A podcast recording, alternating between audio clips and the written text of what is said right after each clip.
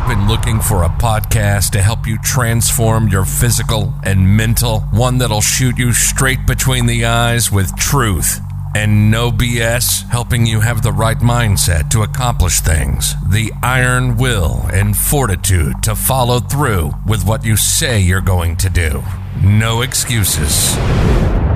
Mark owns martial arts schools, and after 30 years, he has some real insight for real talk, real life, real conversations, motivational, fitness, self defense, weight loss, live from the Great 1 8. This is Real Talk with Mark Cox.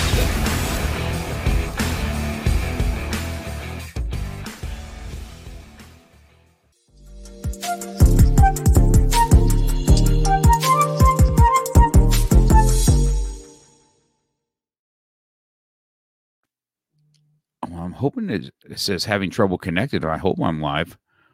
I Do hear you show live on your side, Dave? Uh, it's it's showing live with a, a counter at 35 seconds. Really? Yep, it says uh, you're in the show. Everybody can see you. That's the stuff that I I could. See. Okay. Well, let's see if everybody can see us. Hopefully. Oh, there it goes. Mine just showed live 47 seconds. I, I guess mine. I'm, I guess it's California time over here. Just I guess it needs to get caught up. I guess is what uh, what's going on. You guys slow So- slow down, and you know it's, uh, Yeah. it's early in the morning. I, see. It. That's the beauty. We were off camera, right? We talk about live. This is kind of live stuff right now. You know, that's what happens. It is what it is. So this is awesome, Dave. All right. So I want to introduce you first, Dave, and then we can get started on some of this stuff because you and I got to meet. Uh, you know, we've been on some. I think we've been on some calls a little bit. You're because we're in CLA too, correct? Yep, yep. Connect Leaders Academy, right? Yep. And then we got to meet. I, I don't know if we've been in rooms or not, breakout rooms. I thought maybe we have. I don't know. I don't think we were, but I, I know we, we we we tried to connect before. Yeah. uh, The be uh, you know uh, a bunch of stuff, and uh, it was great to meet to meet you live. So Yes, it was fun. It was fun. So, well, let me introduce you real quick, David, and and we'll get we'll get started on this because uh, you're uh, also a, a podcaster, and we're going to talk about your big old bat. You know, so uh, today I got David Chemetsky. He's a Pathfinder coach and mentor who serves as a speaker, author, philanthropist, and a media host of the internationally ranked podcast Peace, Love, and Bring a Bat. The primary focus of Dave work is elevating you on a higher path. So this is this is your little bio that you had. So yeah, so you have Peace love and bring a bat. That's one thing you did. I think you spoke and you had your bat with you. I And you did. call yeah, yourself you- Uncle Dave, right? I do, yeah. You know, the, the Uncle Dave story comes from when I was working as a recovery coach. And we had gone up to, you know, every year in February, we go up to kind of uh, beat up the uh, politicians up in Albany uh, here in New York. And we, we tell them they need more funding to help people with uh, substance uh, disease. And by working with that, uh, you go in there. So you go in there, and, and a lot of the people who'd go up there are these people who, you know, had horror stories kids who have overdosed and uh, or experienced you know extreme cases. So you go there and they tell their stories. Everybody wants to hear their story. And that wasn't really the the real that's and that's not the reason why we go. The reason is to try to get them more funding. So we're in the senator's office and i'm doing this and, and i'm listening and i don't i didn't lose anybody uh yet uh, which i hope never to experience. You know I'm listening and I'm being respectful, and they're, they're all listening. And you could see the senators' aides kind of tune out. You could see their eyes. You know, I've been in enough uh, corporate meetings in my life to know when that white light is like, all right, we're done, and whatever they say is blah blah blah. It's Charlie Brown's, Yeah. you know, teacher, and I go, whoa, whoa, whoa, I need you to focus on one thing, and everybody it's that E.F. Hutton moment, and you know, I go, this is what we need. This is really what we need, not just to hear our stories. And, and each one of our stories, we could be here for days. And then I, I refocused it, and the senators started taking notes. They all started taking notes. His aides were taking notes. We walk out of the room, and they're like, "What the f- did you just do?" Mm. You know, I go, "This is what you do every year. This is not what I do every year." And they're like, "You're like everybody's uncle. You like take care of everybody. You're Uncle Dave." And that was what I became to known as as Uncle Dave. My friend Stacy kind of nicknamed it. She's like, "That's Uncle Dave. That's just being Dave, being Dave. It's Uncle Dave. He, he he- he's going to protect you as hard as you can, and he's going to make sure we get what we need." That that's Yeah, that's good. That's good. That's how. Isn't it funny how we always get pet names that stick with us? I'm one of those that give out pet names. You know, everybody's always. I tell everybody here, um, you know, my students look for pet names, and I'm like, you can't do that. I can't just do that. You have to. It has to come upon you when, when it's time. Yeah. It's time. You know what I mean? So pet names always kind of come come with it. So you have a podcast now. How long you been podcasting? We're almost on two years. Uh, so February 20th will be two years. I have over 110, 15 episodes, and uh, we keep cranking them out, man. We keep having uh, lots of guests, lots of interesting guests on it. Uh, it's called Peace, Love, and Bring a Bat. And yes, I said bring a bat. If anybody notices, I have a New York accent. I definitely, I'm not a tough guy, but um, I know how to bring a bat. So you brought that on stage when you went when we were we were in speaker competition together, and uh, you brought your bat on stage. You have a picture of your bat. You kind of look like Negan from The Walking Dead with it. Just a bit of uh, you know, those Louis, Louis, Louis, Louis yeah, yeah, yeah. So, and do you have a name for your bat or not? I really don't. Uh, it, it, this I have two. I, I have a depending on what I, I have, I either bring out my green bat or you know the teal bat or the black bat. So I, I have two just based on uh, what I'm wearing. But uh, they become a part of you though. I, like I really uh, kind of protective over who swings my bat and, and things like that. Isn't that funny? It's kind of yeah. like my karate belt. I don't even like people touching it. Um, you know, it, it, stuff becomes part of you, and uh, you know, you know that that is what it is. So well, let's talk about it. Where did it come from? where'd the bat come from and how, how, how do you utilize it for other people yeah so uh, i utilize it a, a, lot of different ways but how it came from uh, the the type of mentoring programs that i create is talking about peace and love and while everybody can understand those boundaries and, and things like that they, they, know what it is for them and they know those, those definitions it's uh bringing a bat it's just different i want to that yin yang uh, i, I want to kind of make you smile but i also want to talk about it. So what the bat really, you know, really installs is your boundaries. When you swing a bat, you know your boundaries. You know where you are, and the goal of life is to hit your sweet spot. And anybody who's swung a bat and hit their sweet spot, it doesn't mean you're going to hit a home run. It just means that you did the best that you could do. And that's what I like to talk about it is is knowing that those non-negotiables that we need to have. You know, you might not like those balls in the in, in the dirt, uh, in a lot of ways, but you know, you also can make sure that when you hit your sweet spot, you definitely know you did the best that you can, and nobody can criticize you for that. Well, so what what what made you come up with? So you, most of the times, right, we talk about peace and love. It's because we've not always had that in life. Is that correct? Correct. Yeah, you know, a lot of people resist uh, both or don't know that they're resisting it. You know, you know, even just the, the word peace just sitting within calmness with ourselves. We we blame the outside circumstances. Oh, you know, Mark was loud and you know, I I couldn't get peace. I'm like, anybody could be yelling in my face. I can get peace. I don't always get peace. Don't get me wrong. I'm not perfect. And but we what we need to do is learn how to become peaceful within ourselves. And that's where I also talk about love. Because if we can love ourselves, so about four years ago, about three and a half years ago, I tried to kill myself. I knew all the right resources. I was a mentor. I was helping people. I knew how to assist people to get through what they needed to get through. But for myself, I wasn't doing what I needed to do. You know, like you, you, probably like people you've seen. They might be your clients. They might come to your gym to work out, but they don't always really come, right? They, they, they sign up. They're good for that first week. Uh, after that, you tail off. And so I wasn't taking care of myself. And when I got into a really dark period uh, my dad had just passed. I was in process of moving my mom.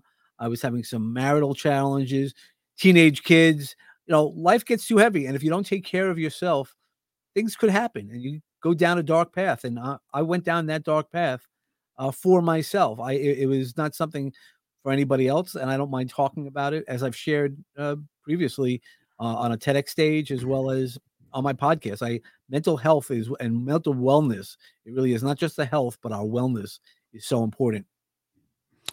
Yeah, I've been down. Um, I've been down that dark road myself. I haven't been where I haven't been where I had suicidal thoughts, but I have I've had thoughts of taking someone else out.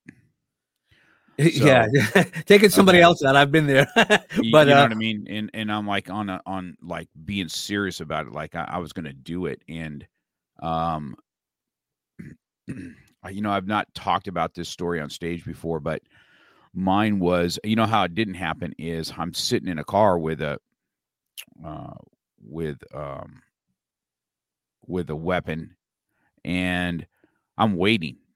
And I just happened to have a friend, a lifelong friend that I've known since I started martial arts. We're best of friends, and he moved to Arizona. And that night, he just happened to call me on the phone and goes, "Hey, man, Mark, where you at? I'm in I'm in Chatsworth." And I'm like, "What do you mean you're in Chatsworth?" And he he says, "I'm in Chatsworth. Let's go get some let's go get some uh, dinner. What are you doing right now?" And I'm like, "You don't even you you wouldn't believe me if I told you what I'm doing right now." And that's what stopped that that night, that intervention. You know yeah, I mean? you, you you never know, and I, I I'm a firm believer of the universe or or, or God. Uh, for for me, I Mhm. was an active for 36 hours. I was in an active state where I was trying to kill myself. I I, I- I had the plan. I was in the process of uh, initiating the plan, and then when one plan failed, I ini- initiated a, a few others, and uh, and each time I was told by it, it wasn't a friend. Uh, I had wrote 30, I had wrote 50 letters to people to explain to what I was doing, but I had gotten, um, I don't really know. It, it was uh, a grandpa Mike, which uh, I, I- I've been told who it is. Uh, it's not a family member. I don't have a grandpa Mike. Uh, it was a, it was a higher power. It, it was somebody reaching above saying it's not your time and you need to go back and help people with their stories help people you know talk about your story to make sure that other people don't and i've been pretty successful in that by sharing my story but also allowing people the safe space that they can talk about their stories as well Uh, and i appreciate you sharing your story because we get to that point and unless Mhm. we know our right resources it really becomes frustrating. And what happens? Life becomes heavier and heavier if we don't use our resources to lighten it up. Well, don't you? I I don't know about you, but I know that as much as I was in that dark place, doesn't not make you a better coach and mentor since you went through it. Correct? Yeah, well, that, well, that's truthfully the story. The difference between a coach and a mentor to me, a coach might tell you exactly what to do, or a mentor will give you space, but also understand because I've been there. I've been in those those pits, those dark pits. So when you tell me that, I might not be in the same pit, but I can understand it from my level and offer you what I've, you know, the learnings that I have. And that's my goal is to try to use my stories to then move people forward or, or allow them to see how that they can go through and do the same things. Yeah. That's yeah. That's good. That's really good. I I've had um I've had those um I've had those same thoughts and being able to. Isn't it weird though? I, you know, I'm listening to your story too, and you know, being a mentor and everything else, and I teach uh I teach self control and stuff like that, and I barely had any myself. You know what I mean? It was uh is a weird thing. That that's the thing is because we we all at some point have what I'll what I'll call the ICTA disease. I know that already. And you know, don't worry, I know it. I, I'm good. I, I know how to do it. And we don't think about actually doing it, right? You you you know, you knew all, all your resources, how to calm yourself as a martial arts expert, and you weren't you weren't doing it in your personal life, right? We have to do it in in every aspect of our lives. That's why when we talk about the bat again, it's that balance. When you have that balance, you're able to swing to hit the sweet spot. It's having that balance in life. It's not just having peace in our lives. It's not just having love in our lives. It's knowing what our non-negotiables are. What does that conversation look like? And having that self conversation with ourselves. Because at, when I was the first question right after I tried to hurt myself, doctor walked over to me and says, "Do you love yourself?" And at that moment, I looked at them like they were talking Chinese. Uh, it, it didn't make any sense. And I had to think about it. And once you start thinking about it, you know the answer is no. Now, if you ask me that question Mhm. now, today, it's completely different. And I can tell you a million reasons why I wouldn't go back to that darkness. That doesn't mean I won't experience darkness, but I've learned how to manage it. And I know the past year actually, I managed an awful lot of darkness, and I still was able to stand tall and regroup myself in ways that I would have never been able to handle previously. So in your mentoring and stuff that you do and and stuff like that, do you do you notice that your clientele is mostly men or a, a mixture? It's it's still a mixture. Uh, when I first started, I was like, all right, I'm going to help men, and I I help a lot of veterans. Uh, I, I do, but uh, it, the problem with men is it's tough. We all think we can. We're all taught. Come on, rub it off. Uh, I mean, even when I first started talking about this, this peace and love stuff, you know, I had friends who were like, "Come on, Mary, come on, stop with that crap." And I'm like, "No, no, think about it. If you do this, and they're resistant, even just talking about it, and it's really hard for a lot of people because of the way we we grew up. Look, you and I are on the same age, right? You know, why are you crying for? You know, go beat him up instead. Go, you know, don't let the bully win. You know, all those things. Um, it's okay to react differently and, and acknowledge your feelings. That, that's all pushing down feelings that we we now. I acknowledge my feelings. That's why when people go, "How you feeling today?" Some people get to, you know, yeah, I'm okay, but like whenever I don't feel well, I'm like, yeah, I'm not really feeling that great. Uh, I'm I'm safe. I'm okay, but I'm not, you know, I don't feel good. I don't want to even lie to anybody. If you're asking, if you have enough guts to ask me how I'm doing, you have enough guts to, and, and I respect you enough to say, hey, this is exactly what I'm doing. It's so it's so true. Everything you're saying. It's funny. I have a um. We have a group. we have a life group uh, from church, right? And you know, most churches have these life groups, and they kind of meet on it's an eight week thing and they kind of meet at people's houses and there's different topics. So maybe you got singles and then you got a married and young adults or whatever divorced you know and you're kind of getting in people that have are familiar in your space. And you know i can't stand those right? I can't stand them right? I i I kept telling them they tried to get me in these men's groups, and I said, "Listen, man, I'm not sticking sticking around singing kumbaya and tell you my my sad stories." I said, "I'm not doing it." and you know they're like you don't understand you know what you know what can happen from there and i said i'm telling you i'm not doing it so um i said so i said but i will lead a group and the group is going to call bible beatdown or jesus and jits is what we're going to do and so they come to my school and we kind of fight and we work out together or we do jujitsu together. And we just did one yesterday. I probably had 30 guys here yesterday. See, that's different because after you sweat bleed together, there's a bond that starts to form and walls will start to come down, you know, when you're physical in in in in a I guess a typical, you know, alpha type setting, right?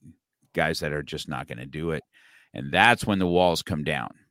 That kind of setting, if you've bled with me or you've sweat, we've tried to choke each other out, I have a different bond with you and a different respect level for me to to open up. So I, I can see how that can be for men. Men are they're they're a tough they're a tough being, especially in my in our generation. Our generation is man, shut up, Buttercup. You know, suck it up, Buttercup type stuff. Yep. No, exactly, and that's one of the reasons why I, I eventually brought in the the bat. I've been resisting, uh, to be honest with you. I, I, I resist using the bat. I figured the podcast was something different than my coaching practice, which is you know on the path and uh, you know it's personal attitudes towards ha- happiness and all that stuff. Uh, but once I walk around with the bat, and I just ordered a, a copy of Lucille, as we're talking about from uh, The Walking Dead, um, you know, because people like, dude, you got to have a picture with, with yourself with like with Lucille, and Yes. but but it's also part of the, the bat where I, I worked with some veterans. Let me talk to you about the bat. And one of the things is like board breaking. Like you do board breaking. I'm not trained in martial arts. I've done a little taekwondo. I've done a little bit here, but I'm not trained in doing it. But baseball, I've played baseball my whole life, and I've taught people how to hit. Uh, you know, and really, what it comes down to is when I go with it, I work with veterans, and what I do is teach them how to swing and so there's guys who already knew how to swing. But then when you do like the board breaking, when you hit a baseball, you focus on that one piece. You focus on a word and what that feeling is, because that's usually what causes us the delays. It's that piece inside of us that breaks us, that hold that we're holding on so tightly to the negativity. And if we want to hit the sweet spot, you do, you hit the sweet spot by finding the word that you want to overcome, you want to break through. And what does it feel like? And that's what I love doing is then having teaching people who might not have ever swung a bat. I was at a speaking competition with a woman who never swung a bat in her life. I mean, even um, when we met in Jersey, Juanita had never swung a baseball bat in her life. As a- athletic as she is, as highly trained as she is, she had never swung a baseball bat, never had the opportunity. So I taught her how to swing a base- baseball bat. And she was like, oh my God, this feels so great.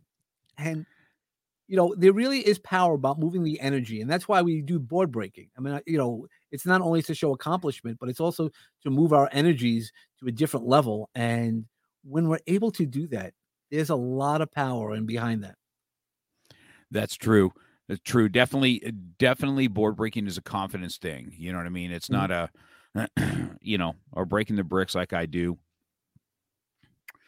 I remember when I was heavily, heavily competing, and I would set these bricks. I would set bricks up, and it, you know, when I got done, it looked like an earthquake hit this place, man. I'd break, you know, probably 75, 80 bricks in stacks of 10, you know, 15.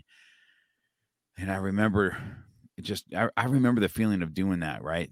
That pure concentration, being able to break through something and stuff like that. And I've used that analogy quite a bit in my own uh, school. You know what I mean?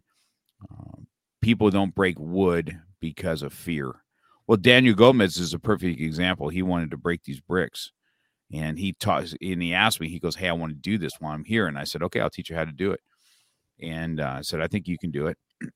and uh, he and, and, then the next day he's kind of ducking out of it. And I'm like, oh, you're not ducking out. You're not going to tell me you're going to do it. And then you're going to duck out. That's just not going to happen. You're not going to get on stage and be this motivational speaker and then tell me that you're not going to do it now. We're definitely doing it now.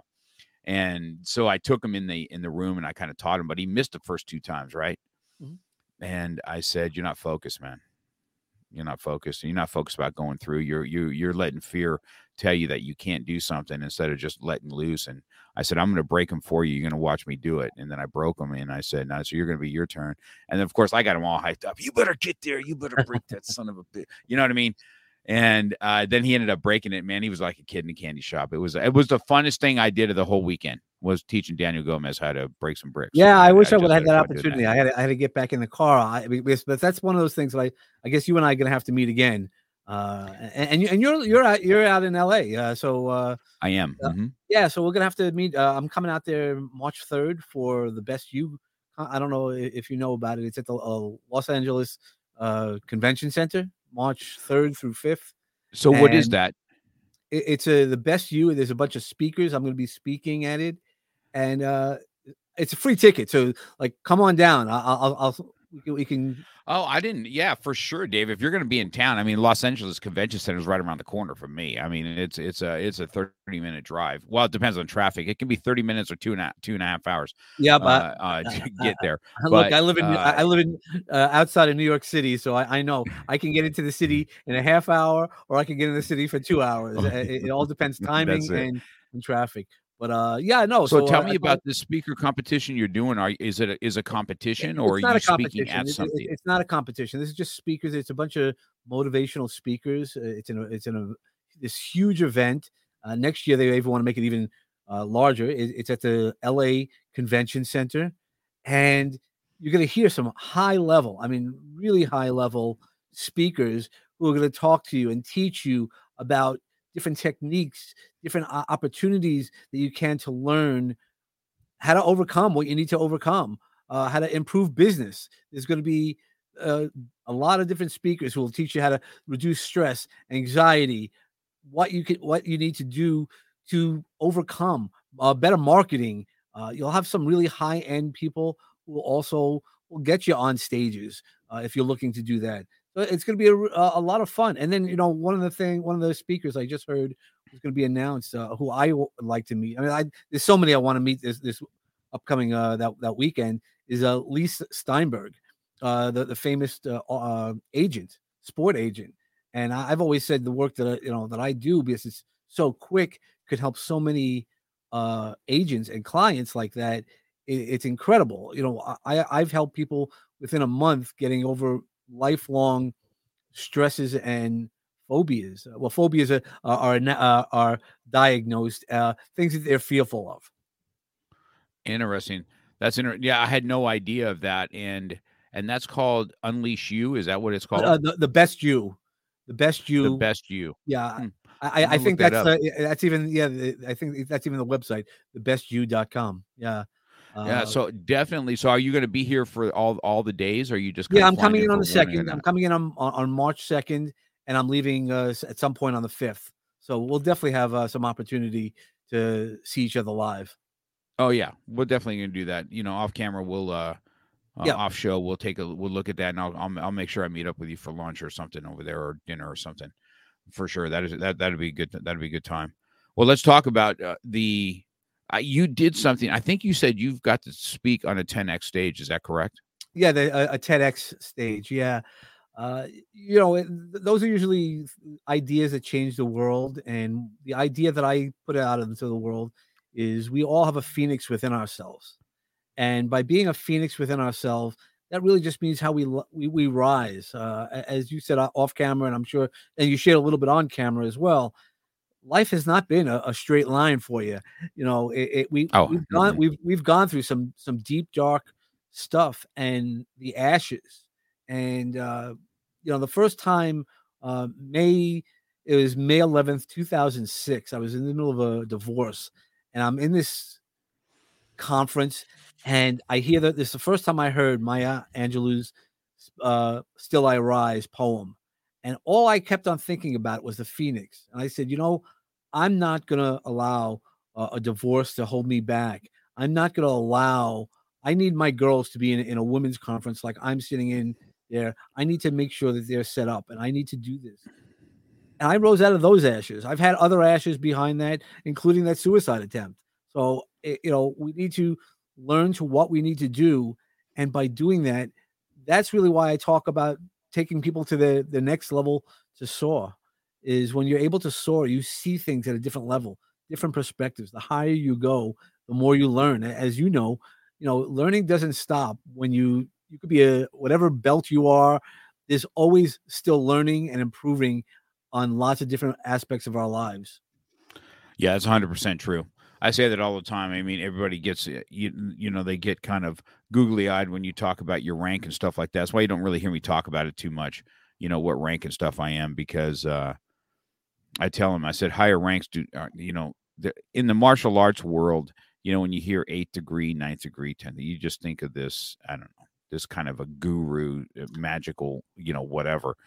And I tell everybody, I said I'm an eighth degree black belt in Tang Soo Do, but you know what that means? That just means I've never quit and I just kept showing up and now I'm old. That's what it means. And uh, I said, so, you know, as the years pass, you know, you have these work stops, you know, so when you are working and you are, are training and you continue showing up, all of a sudden there's a work stop, right? And the work stop is you get another belt and you can keep on coming to class and training and training and perseverance means the next work stop is another belt and i said that's really kind of what that means uh, i'm not a big i know everybody calls me master cox and stuff like that and or the grandmaster you know at that rank gmc right and i tell him i said I, I hate that title and i said because I, I might be that in this arena, but last weekend I was training with a bunch of guys and getting choked out and and getting I'm choking people and getting choked out. So I said, "Am I really a master? You know, I'm a master of of uh, continuing to work." So I I get that that for sure. You know, yeah, I, I, and I, like, I think I like you talked about. Yeah, I think you'll agree. Is no matter you if you always think that you're not a master, uh, it's it, and, and you're looking for mastery of our of our lives and you know because there's always something you can learn i'm sure there's somebody who might never have any martial arts experience walk into your dojo and there's something that you can learn from them. Uh, the way oh, that they see things, one hundred percent, and it doesn't matter how much. In fact, we we should always be careful that knowledge isn't one of those things that we hold on top of a pillar because then that's a pillar that you can fall easily off of. You know, knowing that what what we don't know is learning to do better, but keep learning and seeing different people's perspectives, learning that that's part of that growth. That's another thing that takes you to that higher level and you know you saw i mean you know, again, when we were met in, in Jersey, it's being the uh, last month, that was, you know, there was all. I mean, you, you name any one of those speakers getting up on stage, they were all top notch people. Uh, you know, I, I know when when they when we did have the competition, I'm like, I don't know how who's going to do it. And, and when they announced my name, I was like, what? How did I, you know, like I, I saw myself still learning and, and doing things, and, and, I still continue to learn. I mean, that's why even with the, the TEDx talk, you know, like I, I, just recently read some some reviews from that TEDx talk, and people like, oh, he looked scared, he was this and that. Yeah, it's it, it's a speech that you have to memorize every word. I don't like memorizing, as you know, you like yeah. you and I like the same thing. Get me on a stage, I will get you what you need. You maybe memorize it. Yeah, it is a little bit of a challenge. I've done keynotes and things like that, but not having that. And that was also the first time I ever told my story out in public about me trying to kill myself. And I knew once you got the cat out of the bag, you're not getting it back in. and you know, uh, I had hopes uh, uh, for it, so I don't mind that my presentation wasn't that good. I know the most important thing out of that speech is nine families reached out to me, heard my story, and wanted to understand the mindset that I was going through. And some of those people needed help. So I was able to get them to a therapist. Again, I, I know my lane. So I stay in my lane. When, when it's above my pay grade, I don't mind handing it off. That's so good, Dave. That's uh, that's and and that's the thing. Well, I think that anytime we have you have comments and stuff like that, right? Um, the vic the victory goes to the man that's in the arena doing it, as Roosevelt says, right? And that's famous speech. Yep. Right? Yeah. Right. Exactly. You know, not not to. Yep. It, it's it's so easy to say, hey, Mark, you know, you could have done this better, or Dave, you could do this better. One hundred percent. I'm not putting myself out there going, oh, I'm a TEDx speaker. I'm the best. Can I help you become a TEDx speaker? 100%. I know what it takes to do that. I know I'm also a DTM in, in Toastmasters. So I'm at the highest level of Toastmasters. Does that mean that everything I do is crisp? I'm not crisp, man. I, I, I am who I am. I'm the guy who brings the bat, but I'm also the first guy to give you a hug when you need a hug because I'm comfortable with myself. I mean, during that weekend, somebody was teasing me about that I had a pink shirt. And I go, yeah, I know who I am. I go, you know, you want testimonies on that also? I can give you some testimonies about that. I go, I know who I am. It doesn't matter. I'm, you know, I am who I am. So I didn't know that you had that either. So so let's let's dabble into that real quick because after the speaker competition, you know I'm a pretty I'm super competitive, right? Yep. And yep. I was like, okay, what you know, I, I I analyzed that right, and I'm like, man, I thought I would hit that out of the park, but I will say that if I if I was a little bit lower down on the on the on the rung, right? I, I think I went third or fourth, right? If, if I, I was like, man, I would have done a different. The feel of the room that day was a little bit different. It was really some heartfelt type stories in there. Mm-hmm. You know what I mean? And I would have went a different route. I think I would have talked about the phone call that I made to uh, my black belt. You know, uh, I would I would talk about 45 and um, on my belt, the number 45 on my belt, and that's uh, Carlos Mata's number and my his black belt number in my school, and I'm the one that called him on a Wednesday night. And to go teach class because I was too far away and it was super raining and and I called him and said, "Hey Carlos, can you go down the studio? Can you run the run the Black Belt Club class for me and stuff like that. And he said, Oh, yes, sir, I'll be down there right right away. Went in his car and he was killed by a drunk driver on the way there. Oh God. On my on my on my phone call. And I remember being in his cat, you know, uh, going to the viewing. I was in the room by myself with him. He has in his uniform and stuff like that. And then they have his belt tied wrong, right? The belt's tied wrong inside the casket. I'm like, oh my gosh, I got to fix that. I can't, I can't uh, you know, and I'm kind of reaching down there, and I just knew that I'm the one that called and asked you to go do this, and here I'm fixing your belt in the casket. It, that was a rough, that was a rough deal for I, me. Yeah, I can't imagine. I mean, I, again, well, I, am getting chills uh, about that. I, I, lost somebody to a drunk driver, also. That I also, so uh, uh, that's something I, I didn't know about. Uh, another connection we had, uh, my girlfriend, we were, uh, you know, when I was 20, and you know, she was at Stanford. I couldn't get a Stanford, so it was a long distance relationship. We had known each other since we were 13. We were that was it, man. My, that was my life. And she was like, she was stressed out for school. I said, go to the party. She was walking on the street, and a drunk driver came and hit her. and I was the one who told her, talked her into going to the pool. And where I go with this is I carried that guilt for 30 years. So during COVID, Mhm. when I was by myself recovering from my own suicide attempt, and I started reading some things, I thought that would cheer me up, you know, about my love. I mean, I I, still love this uh, that, that woman, and all of a sudden I'm bursting out in tears, crying, and until then I never even thought about survivor guilt, and then I had it, and I was holding on to it, and man, it that's why knowing all the stuff that you go through in life it holds on. The more that you hold on to it, the more you don't know where it's going to come out. And that's why it's so much better to get it out and and heal yourself in a, in a, in a, in a way because I, I can only imagine what you've experienced, you know, because of Carlos. Yeah. Yeah, I got a tear in my eye thinking about it right now. Still, it's Yeah. still that's I wrote about it a little bit in my book, and um, you know, the phone call to the family to say, "Hey, I'm writing a book. Is it okay if I put Carlos?" You know, of course, they were just ecstatic that I that to keep his name alive, and um, but yeah, that's the, that's the story of 45, and I sh- I I if I would have went with that speech, it would have got a different a different vibe in the room. And yes, I think your speech was fine. I I, I, I think I, I think what it, it, it was. It also could have been time wise. Remember, there was a time limit. Uh, Mhm. so I, I think it might have been time because that's why I'm telling you, as a par- participant, I never know what I look like up there. I know I put my heart into each speech that I give, but I'm watching everybody else, and I'm like, man, what a story! Wow, what a story! oh, yeah, the stories were incredible. Yeah, and I'm like, I, I mean, I mean, even our, our friend uh, Jonathan Ellis. So he was, his was, his wasn't a story, but he was, he was motivating. He was very motivating, very positive. And I'm like, nope, wasn't better, wasn't better. You know, if I was the judge, nope, nope. And, I, and I've done judging at, at contests before, so I'm like, all right, you know, it's okay. And that's why when they, you know, when I was the first name that they called to, to make the finals, and I was like, David, David, who? Like, you know, like, not, not that I don't qualify. I knew I did the best I could do. I, but I also knew that, hey, you know, it was tough for the judges, and I spoke to the judges afterwards. They were like, no, it, it was very tough. Uh, and, and but that's what it is when you when you're around people, and that's why you do surround yourself with better people. That's the important part about being in communities and to push yourself because it pushes you that much further. You know, your talk wasn't uh, just because you didn't make the three finalists. It was amazing. I wouldn't change a word uh, at it. But and look at how much more you have the ability to. I wouldn't necessarily change it.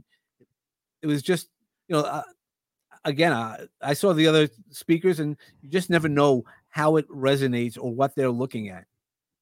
Yeah, that's true too. I I mean, it was good. Those were some just some incredible uh, type of uh stories anyway. So, you know, and Marilyn, um, she told me, uh, you know, right before she got on stage, she's like, I just don't want to do this. I think I'm gonna go sit down. And I said, No, hell no, you're not gonna do that, man. I just I gave had her a hug and said, You gotta get up there. And I, had met Marilyn in, in July, and she was like, "Yeah, I don't really feel that good. I'm not really gonna. I don't think I'm gonna go up there and, and do the contest today." I was like, "Get up there. You got your whole family here. Stop with that." You know, Yeah. like I go, if you're not doing it for anybody else, you're doing it for your kids. Yeah, she had both her sons there, uh, and, and I think her daughter was in, in in the in the audience as well. Like that's what they need to see. They need to see that you that you did something that you might not have felt the best about doing, but you move forward, and that's really important.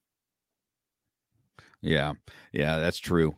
That's true. So when I came back from that, right, I kind of analyzed like, okay, man, what the heck? I got to make sure, I, you know, because this is the next step for me. Mm-hmm. Is I've got a I've got a pile full of stuff that I've learned from the mat to the to the to life, right? And I said, okay, this this is my next step. I want to take what I've learned in the martial arts, how I've taught people to make money in the martial arts so their schools can stay open to an organization that I that I head, which is about 12 other schools that I'm the leader in in as far as helping them with Krav Maga.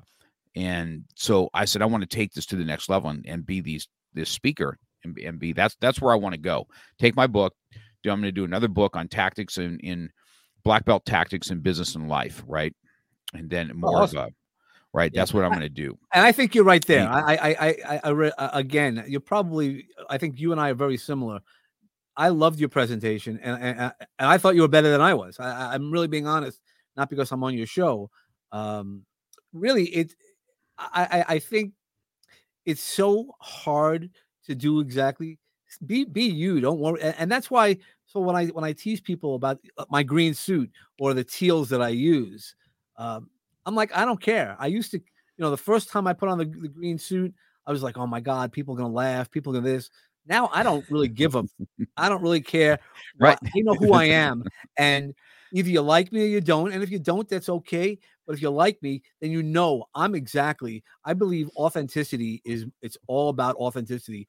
I look, do what you want, but you don't need to change anything. You you, you were great. I love the presentation. You know, I love when you, you broke the bottle, and you know, like Yeah.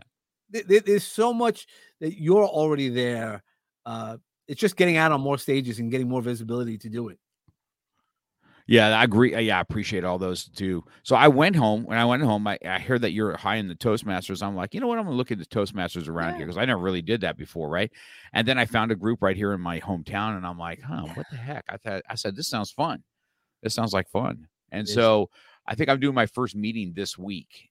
And unfortunately, it's on Zoom. You know what I mean? I'm like, I, I hate that, man. I'm like, I got to get in front of people, Yeah, they don't do it that way. Yeah, people have gotten too comfortable with the Zoom, uh, but they, they they're starting to move back into the live because Toastmasters like to get together. So i- it's a great organization, and you know, but depending on circumstances and the clubs, it's nice. It was nice during the pandemic. You know, I was on, I was I, I attended club meetings, you know, all over the world, and but That's you know, th- th- there's still something to be said. I, I have to say, there's still something to be said about something being live, walking over and, and talking to people live. Yeah, for sure. I'm better in that setting anyway. But so let's talk about so you so let's talk about what your book is called. Yeah. So my my book uh, is called, you know, when your heart says it's your time to soar.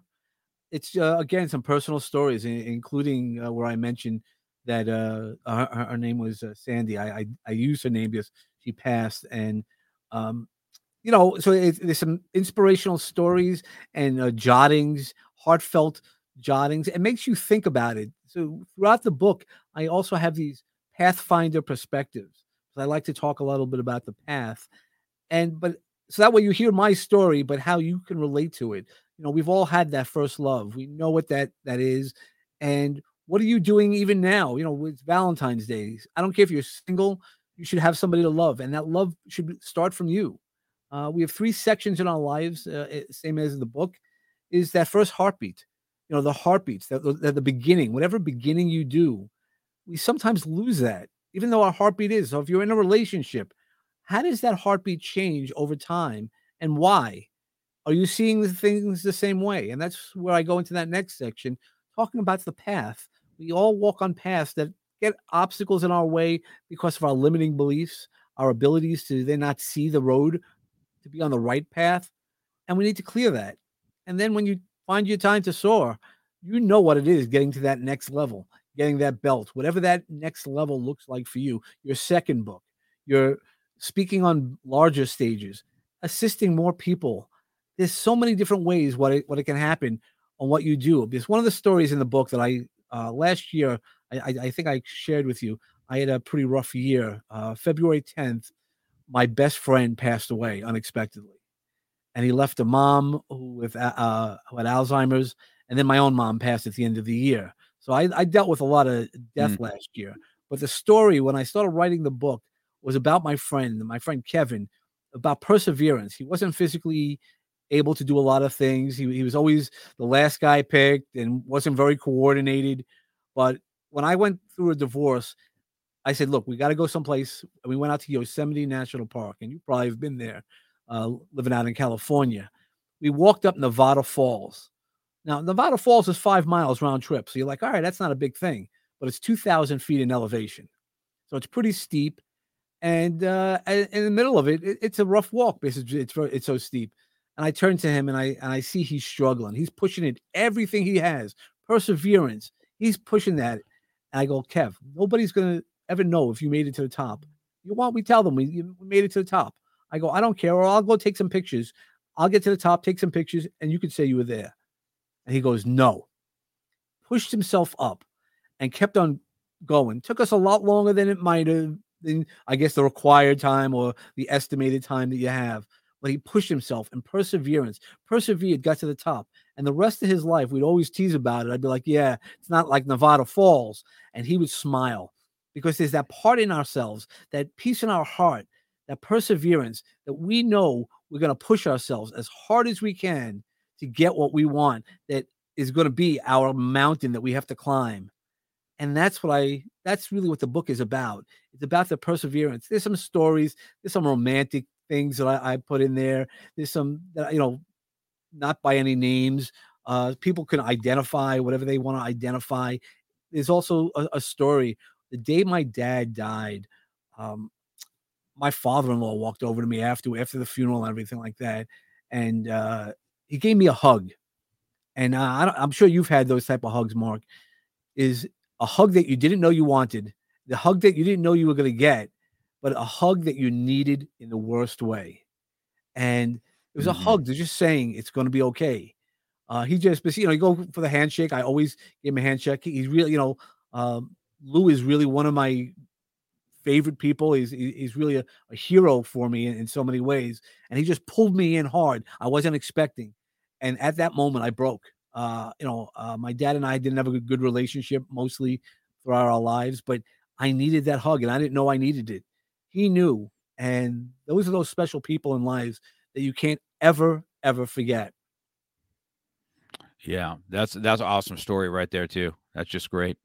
Sal's on here saying hi. Hey, Sal, Sal how's it going? Yeah. Uh, Marilyn. Uh, he, he is the easiest going guy, man. All the kids are running around and he lets Marilyn do everything that she needs to do. And but he, he's amazing. Yeah, I really him and I really we we became close with that thing. I, I, I like him a lot. He's a uh, he's definitely a cool cat. Plus, he looks like a you know he looks like a mobster. I told him that. I said, you know, I'm gonna sit next to you. You look like one of those mobsters from the you know the, the old the old uh, gangster movies. Yeah. So Luca Brasi. Awesome. right. That's correct. That's correct. So you will you talk to me a little bit about some of your coaching stuff that you do, right? And uh, uh and how you help others deal with anxiety, right? Mm-hmm. Sure. So do you feel that anxiety is one of these highest things right now, especially since COVID? How about your own children? Do they have it? Because some of my children. Yeah, well, you know, so I'm so, like, so, I, I don't need. I, I, pull my hair out, man. I'm like, I don't, I don't even know how to. I, I have no idea how to help. I don't, I don't know what to do.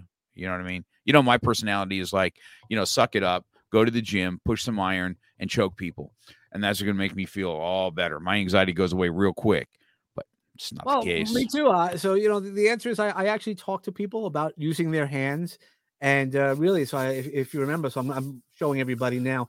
You rub your hands really nice and slow for about 10 to 15 seconds, you're going to start feeling calmer, start watching your breath.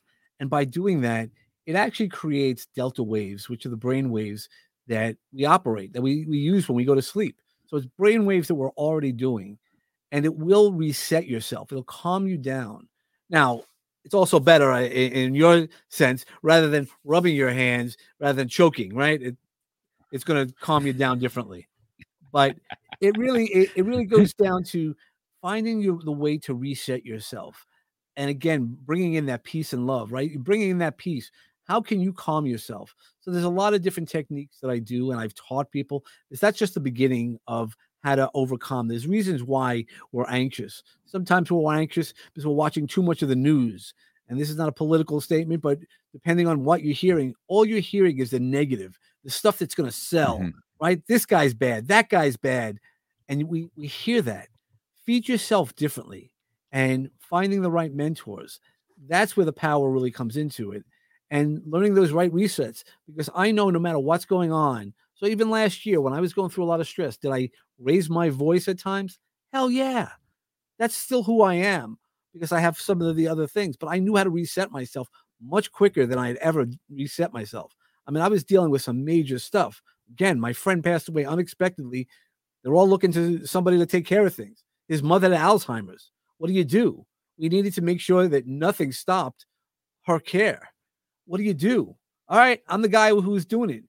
you know, and it's stressful because then it's not only and taking care of my own mom, being the, the the caregiver, being a caregiver is so important, and that's where as men, if we can learn that, swinging a bat, there's so many different things. That's why at live events I try to bring out my batting net that I have in my the back of my car to move that energy. It's moving the energy, stopping the stress. That's why for you going to the gym and moving that energy, moving that iron helps you out. It moves it's it's one of the ways that move your energy. And you know, as Sal just said, we are only human. We need to manage the human, right? This is a human experience. We're all spiritual people in a human experience. And that's really the biggest power that we can have because when we do that, that's really the changes. That's what helps us manage exactly what we need to manage while we're going through the stresses. You're going to have stress. I still have stress in life. This isn't going to be saying, oh, just sit on a mountain and it all goes away. It doesn't go away. You got to be the one who has the power. And that's why I like to teach people about self empowerment, how they can reset themselves really quickly and overcome things. I mean, I've again helped people who fears in, in life. Well, a woman came to me. She goes, in six weeks, you have to get me on a plane. I just bought plane tickets for a trip with my friends. And I go, okay, no problem. She goes, you're never going to be able to do it. I can't even drive past the airport. I go, I'll bet you. And so we, we did it in four weeks, but we used the other two weeks to really reinforce some of the other things, the other challenges she had. And then what happened? She goes on this flight. She travels all this way. It was an international flight, and they lost her luggage. Calls me up, panicking up. Hey, Dave, they lost my pa- my luggage. What do I do? And I, I just go, hey, you go shopping. I go, you'll get your luggage at some point. They'll, you know, they'll they'll track it, but you need clothes today. Let's figure on the now. And we she went shopping and had one of the best, most memorable trips she ever had in her life. And it opened up the world for her because now she gets on planes all the time and loves it. So it's all about learning the right resources and applying them. Uh, sometimes, I guess, putting your hands on somebody might be helpful, but as you and I know, uh, that's not always the best way to do it. Uh, other than it, other than in a competition, but if you can help use your hands in a healthy way to touch yourself in a special way, uh, to heal yourself and to relax yourself, that's even more important. Yeah, I agree with that. I think you know, I, I talk quite a bit about that, and part of it is the physicality of things. You know what I mean? Um, being being um, hands on and physical is something that it's just something I enjoy. You know what I mean? You know, if yeah. I and I'm an old fashioned guy too, right? You know, some of the gyms today, right? And, and when I came up, we'd be at the YMCA. I mean, it was just iron, man. That's all you hear is a clanging of iron everywhere, clang, clang, clang. And today it's got all these soft weights. You know, you can't really hear the iron like you used to and stuff like that my home gym is all that. I have all old school uh, uh, gym at my home, right? You know, everything's iron and every, uh, iron barbell, dumbbells, and the whole nine yards. But um, I think the physicality of things for me is is. Uh, but then again, you know, sometimes I'm I, I call it uh, praying and pushing. So uh, there's days that I just have a really hard day and I struggle, and I'll put some worship music on instead, and that's what I push through, man. So yeah, no, exactly. There's so many different ways. it's when we get stuck in the this is the only thing that's going to work for me, or I've tried everything. If you haven't tried everything, right? A lot of people haven't met me, haven't haven't used the techniques that I've learned and been able to teach. And you know, I you know I have worked with guys coming back from from the war eh, and with definite trauma, and I go just sit with me for a little while, and you know it definitely is those those, those loose weights uh, were. But it, it, really is. Also, you mm-hmm. could feel sometimes what music you need to hear. I mean, that's why when I put on my my iPod and put on the music, I always put it on random, and I can have 1950s, you know, bebop music, mm-hmm. and then I can also have right. Guns and Roses and Metallica. The next song, it's that depending on your energy and what you need, and absorb it. And it sometimes smells. Sometimes for people, you just need to cook you know those memories that's why we have five senses and if you're if you're blessed enough be grateful that you have uh, ability to have five senses each one of those senses has an ability to reduce what, what you're feeling and it also has a uh, not only to reduce what you're feeling if you're feeling something negative it also has a way to uplift you in the same way That's what our memory is about. That's what we're that's the using the power within. That's really unleashing yourself in ways that you can't even begin to imagine once you start noticing uh, a different world. Yeah, that's that's good. Well, you you so you got a lot of you know wisdom coming out now. Is this something that life has trained you in, or have you trained yourself, or what? What is the what? Where is it? Where does your your techniques and stuff come from? Yes, you know, um, so you know when I first learned all these things, I, I put myself into therapy. I was I was anger management, right? So I, I was angry. Mm-hmm. I, I, mm-hmm. was having some challenges, and I was like, "What the hell?" Um, and I, and sitting through those things and absorbing it, and then learning some techniques. And I said, "Why am I working through this much quicker than anybody else. And my, my therapist at the time was like, Well, you're a rock star. Nobody works as hard as you do. And then I was able to get trained in a few different techniques. Uh, like the rubbing techniques uh, is part of the, the havening techniques that people don't uh, hear about that often. And, you know, I, I, I've, I've now worked with people who have experienced severe trauma and now overcome it. And how I explain it is really uh, having the lights on during a horror movie versus the lights off during a horror movie, right? It would be a different experience. So I've learned through it from life. Uh, unfortunately, I've experienced a lot in life. Uh, you know, when I start talking about it, I'm like, oh man, I've gone through a lot. Um, and I, I, even trademarked the name, you know, what I call life's process uh, that we go through, uh, Cluberty. You know, until you can get through that moment in life, until you can get that clue of growth, you might just keep living in that that old mentality. Hey, Emilio, blessings to you, brother. Yeah. Blessings to you and Daniela and your family. Uh, and you know, it really is a, a situation of once you learn exactly what you need to learn, that's the powerful part. Now, you can make mistakes. You and I have said we've made mistakes in our lives. The opportunity at that point is to learn not only to what mistakes you've made, but also how to grow through them, how to then not make those mistakes again. If you keep making the mistake, same mistake over and over again, that's not growth. That's just doing something over and over again. I've learned from each of my mistakes, and some of them have been more painful than others. And uh, you know, by doing that, that's why when I say I'm a mentor, I've been there. I've not done everything. Mm-hmm. There, is, you know, again, I when I put myself into the anger management, that was a choice I made. That was because I wanted to really see it and to see people who were dealing with it a lot differently with a different mentality. And I was like, okay, that's really one of those things that I need to do differently. And it is some from learned experience and some of it is from being being taught finding the right mentors. We all need mentors and having the right mentors is so valuable.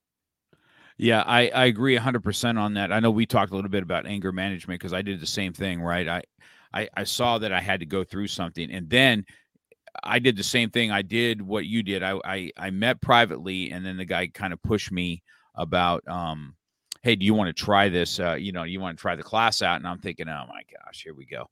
And, and, and then, of course, when I went to class, I'm like, gosh, I'm the mellow one out of this group. Um, uh, you know what I mean? I'm like, holy criminy. I mean, these guys are bashing people up against the walls and every other thing, right? And I had these tendencies to, um, you know, and I, I don't know, I I don't know where you found that the anger came from, right? I don't know. I guess the divorce is one thing, right? I think from a man's perspective, it's not the divorce as much as I felt kind of like I failed at something, right? And I'm pretty competitive as it is, right? And I'm like, man, I tried everything and you know i still the the marriage still failed right and i just couldn't I, I you know that failure is not and see in my world failure is not an option it's just not an option well you know you're gonna you're gonna have to figure out what's up and it unfortunately that was the option and so i couldn't i, I didn't i didn't know what to do and i i did the same thing i said i got to get some techniques on this or or i'm gonna walk around looking for a fight i mean that's what i did i was like I mean, come, you know,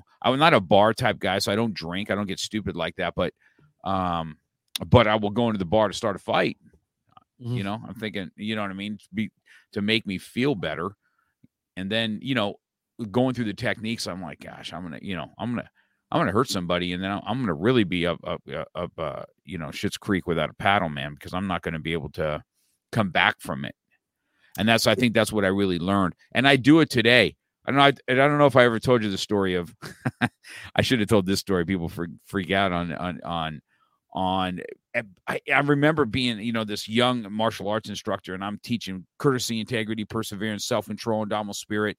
You know, and I would go through what all this means and self control and how to, how to have it. And then I'm making a, a left into Costco, and this car runs the red light, and I just flip them off like that. Right? I'm like, man boom. And as I'm doing that, I'm watching them go past me, and it's a female, and it's one of the moms at my karate studio that I just did that to. and I'm like, oh my gosh, how am I coming back from that? You know?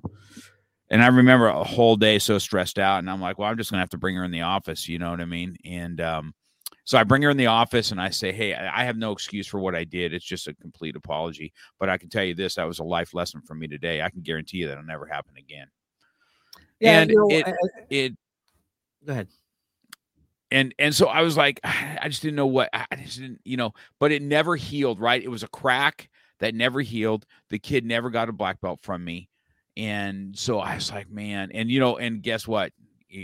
It's it's this is so many years ago, 20 years ago you know, his last name is Ziegler, and I had heard that he's been on the streets and and in in doing drugs, and and then I come to find out two months ago he passed away on a drug overdose, and I'm like, oh man, I never had that kid because of my freaking behavior. Not that it would have made change anything, but it's just one of those thought processes in my head, right? And that's what happened. And and yeah, so my it, anger flipping and, somebody and one off. Of the things that I, that I learned is we, we we take it all personal right? So like somebody cuts us off, that guy cut me off.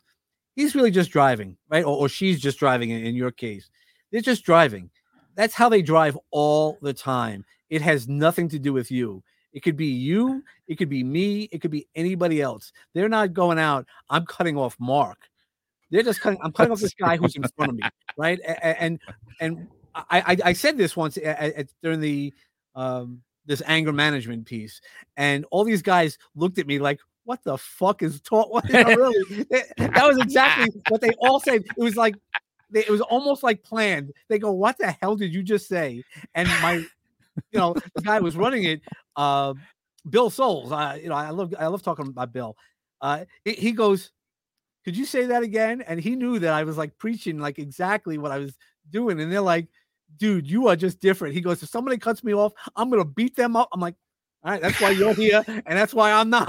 like, it really is. We, we we take so many things personally, and if we can take things less personally, um, and, and, have those conversations. Not saying that you need to talk to somebody and hug them uh, who cut you off. And there are people who are going to try to cut you off because they're just going to. That's just them. It's not you. I mean, I've got into you know arguments with people cutting me off, and I look. I grew up in Brooklyn, man. I know how to drive in the city. I know how to protect. I know how to do the defensive driving, and some people just do what they need to do because there's something else within them, and that's why I enjoy when I work with people and I teach them the one pieces, the one piece of life where they actually can then learn it's not about them. And we if we start within ourselves, we could be the change in the world. And that's really what I try to do is I try to make sure that I maintain the calm in my world. And then that way it keeps going forward to all right, Amelia, then you and I got to talk. I'll get you. Got to calm you down, man. It's Emilio, Emilio, you're supposed to go to anger. You're supposed to go to anger management one time, not three, bro. Yeah, but okay. but that's the thing not is three, bro again, when I went to anger management, there were people that were there multiple times, court ordered. I was not court ordered. And I I'm wasn't like, either. I'm like, dude, uh, like, if it, I got to tell you, if, if I was court ordered once, if that shit don't wake me up, you know, I, that's really what it comes down to. it's so funny. I flew in a, a day early that uh, Emilio picked me up from the airport and he took me to the Rocky Steps and stuff. And the next morning, I meet him and we got to go pick up something. And uh, at at the rental place, and we're we're there, and I'm like, where the frick is he? And I kind of looked at it, and yeah, here we go. We got three guys, you know, and he's already like, I gotta go, and he's already in this in this in this. I'm like, Jesus, I just came right to New Jersey to get in a street fight with Emilio at the rental place, man. Right. And so that was uh that was just some fun. That's some fun stuff. But that's good. I think it's probably some of the best advice I got from you today, Dave. This little this little thing about not taking everything so personal, Mm. because I, I guess that's something that we do on a daily. Maybe it, you're you're probably you know I, I'm think I'm kind of kind of reflecting back on that. You're probably right. You know, you take everything so personal, right? I- I guess it's just like going to church, right? And the preacher says something, you're like, geez, man, he's talking right to me. Yep. So he's talking exactly to me, right? And I think that's the same thing. We might read something on Facebook and say, he's talking to me. That little punk ass, you know what I mean?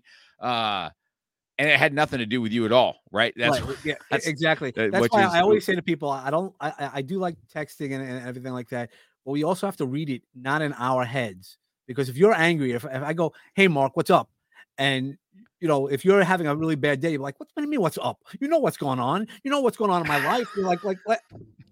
Dude, I was just saying hi, you know, right? and, and, you know what's happened, right? You know, somebody who just goes, you know, you know, or, or maybe somebody who's close to you might call you a nickname and be like, you're like, what the, what are you talking about? And I'm like, nah, it's all good, bro, all good. It's so true, man. That's why I hate text messaging. I said, I don't even respond to them half the time. And then when I do, I don't know about you, but millennial texting is what drives me the most, right? Because they do one word texting, like, yes, are you coming? And then it's like 15 in a row. It's like, bing. I'm like, bro, okay, now you're pissing me off, man. Just pick up the phone, man. I can't deal with the text messaging. And it always goes awry and it goes, it, it goes south. And if you Mhm. text message when you're upset, you know, uh, it's it's just, I don't know, man. You you're correct. That's great advice today, Dave. I, I'm I'm we're approaching an hour five. I could uh, spend some more time with you, but Well, I'll I'll, come back on. I, I love talking to you, and we got to get you on peace, love, and bring a bat. right? yeah, Uh, yeah, oh I- yeah. It definitely. It's always put you on fun, right? Because we have guests and we get to, you know, I tell everybody I'm kind of selfish when I have guests because I'm kind of fishing for things for my in my own life that I struggle with, and and then you you people like yourself come on, and I'm like, wow, that really kind of hit for me and stuff like that. And I know this, if it's hitting for me, it's hitting for other people too, right? And so, you know, I you know, it it comes out, and I'm sure you're the right thing you, when you're in. in I, I listened to some of your podcasts in the last week, right? And uh, now I got you on. On I'm going to tell everybody too. Uh, Awesome. Love, peace, and baseball bat. Right. If Peace, you guys to help us podcasters out, if you want to show love to us, the best way to do it is to number one review our show. Number two is subscribe to our show. It's free. It doesn't cost anything. You can get uh, uh, peace, love, and a baseball bat on Spotify or uh, Apple Podcast. Correct. Yep, Apple, and all all Amazon, that, it's right. all over. Right. Same with mine at Real Talk. And if you want to help us, guys, that you guys that are kind of li- re-listening or, or on the on the replay, if you would go and subscribe to it and leave a review, that's what helps podcasters. This is a weird thing about podcasting. It's not the amount of downloads that we get that put us up on the charts. It's the amount of subscribers that come subscribe and give us Yeah. reviews. It's just a weird thing. So uh, I keep forgetting to say that every time I do a podcast, but that's how you guys can help us out. So, so, so if you are on here, go subscribe to his show and a shameless plug. You might as well do it onto mine while you're at it. And then Yeah, all you- of a sudden they start popping up, you know. And uh, Definitely, yeah. So you know, just uh, like I always say, uh, peace, love, and bring a bat, man. That's what it is. Is you bring a bat in your life, hit your sweet spot, and knock it out of the park. Do the best you can, and uh, I can't wait to kind of do some more real talk with Mark Cox. Yeah, that is going to be great. Now, listen, you're going to be in LA. You're got another talk that's coming up that you're going to Yep. be speaking at. Make sure I get that information. I want the day that I come and see you is the day that you're going to be speaking. So I want to make sure that I come. Yeah, I'm speaking and, uh, Friday and Saturday, so uh, I'll definitely Friday and definitely Saturday. Yep, Yeah, I'll, I'll, get- I'll, yeah, up the times. get stuff I'll to get me. I'm coming. You Yeah, got it. I'm absolutely coming, and uh, we'll have uh, we'll have some time after after that. It'd be really good. I appreciate your time, uh, Dave. It was uh, really fun. Emilio and all you guys that uh, came on. Sal, Daniela's on there. Hey, we love your family. We know you had a major loss in that. I know what major loss is, man. I, Yeah. I I've I've been there. Been you know not my folks yet. I'm not looking forward to that day, Yeah. but um, I know I know how we go. So, all right. I appreciate it, Dave. We're gonna sign right. We'll, God we'll bless. send off, and I love you guys, man. Bye. You've been listening to Real Talk with Mark Cox. Real life, real topics, real conversation. We're passionate about motivation, fitness, self defense, weight loss, and coming at it from a real angle. We hope you've gotten some useful and practical information from this show, and we hope you had fun. We know we did. We'll be back soon, but in the meantime, hit us up on Instagram and Facebook at Mark Cox 100. Make sure to subscribe and review. And tell a friend or two about the show. For more, hit up the website at markcox.com. Till next time, keep it real.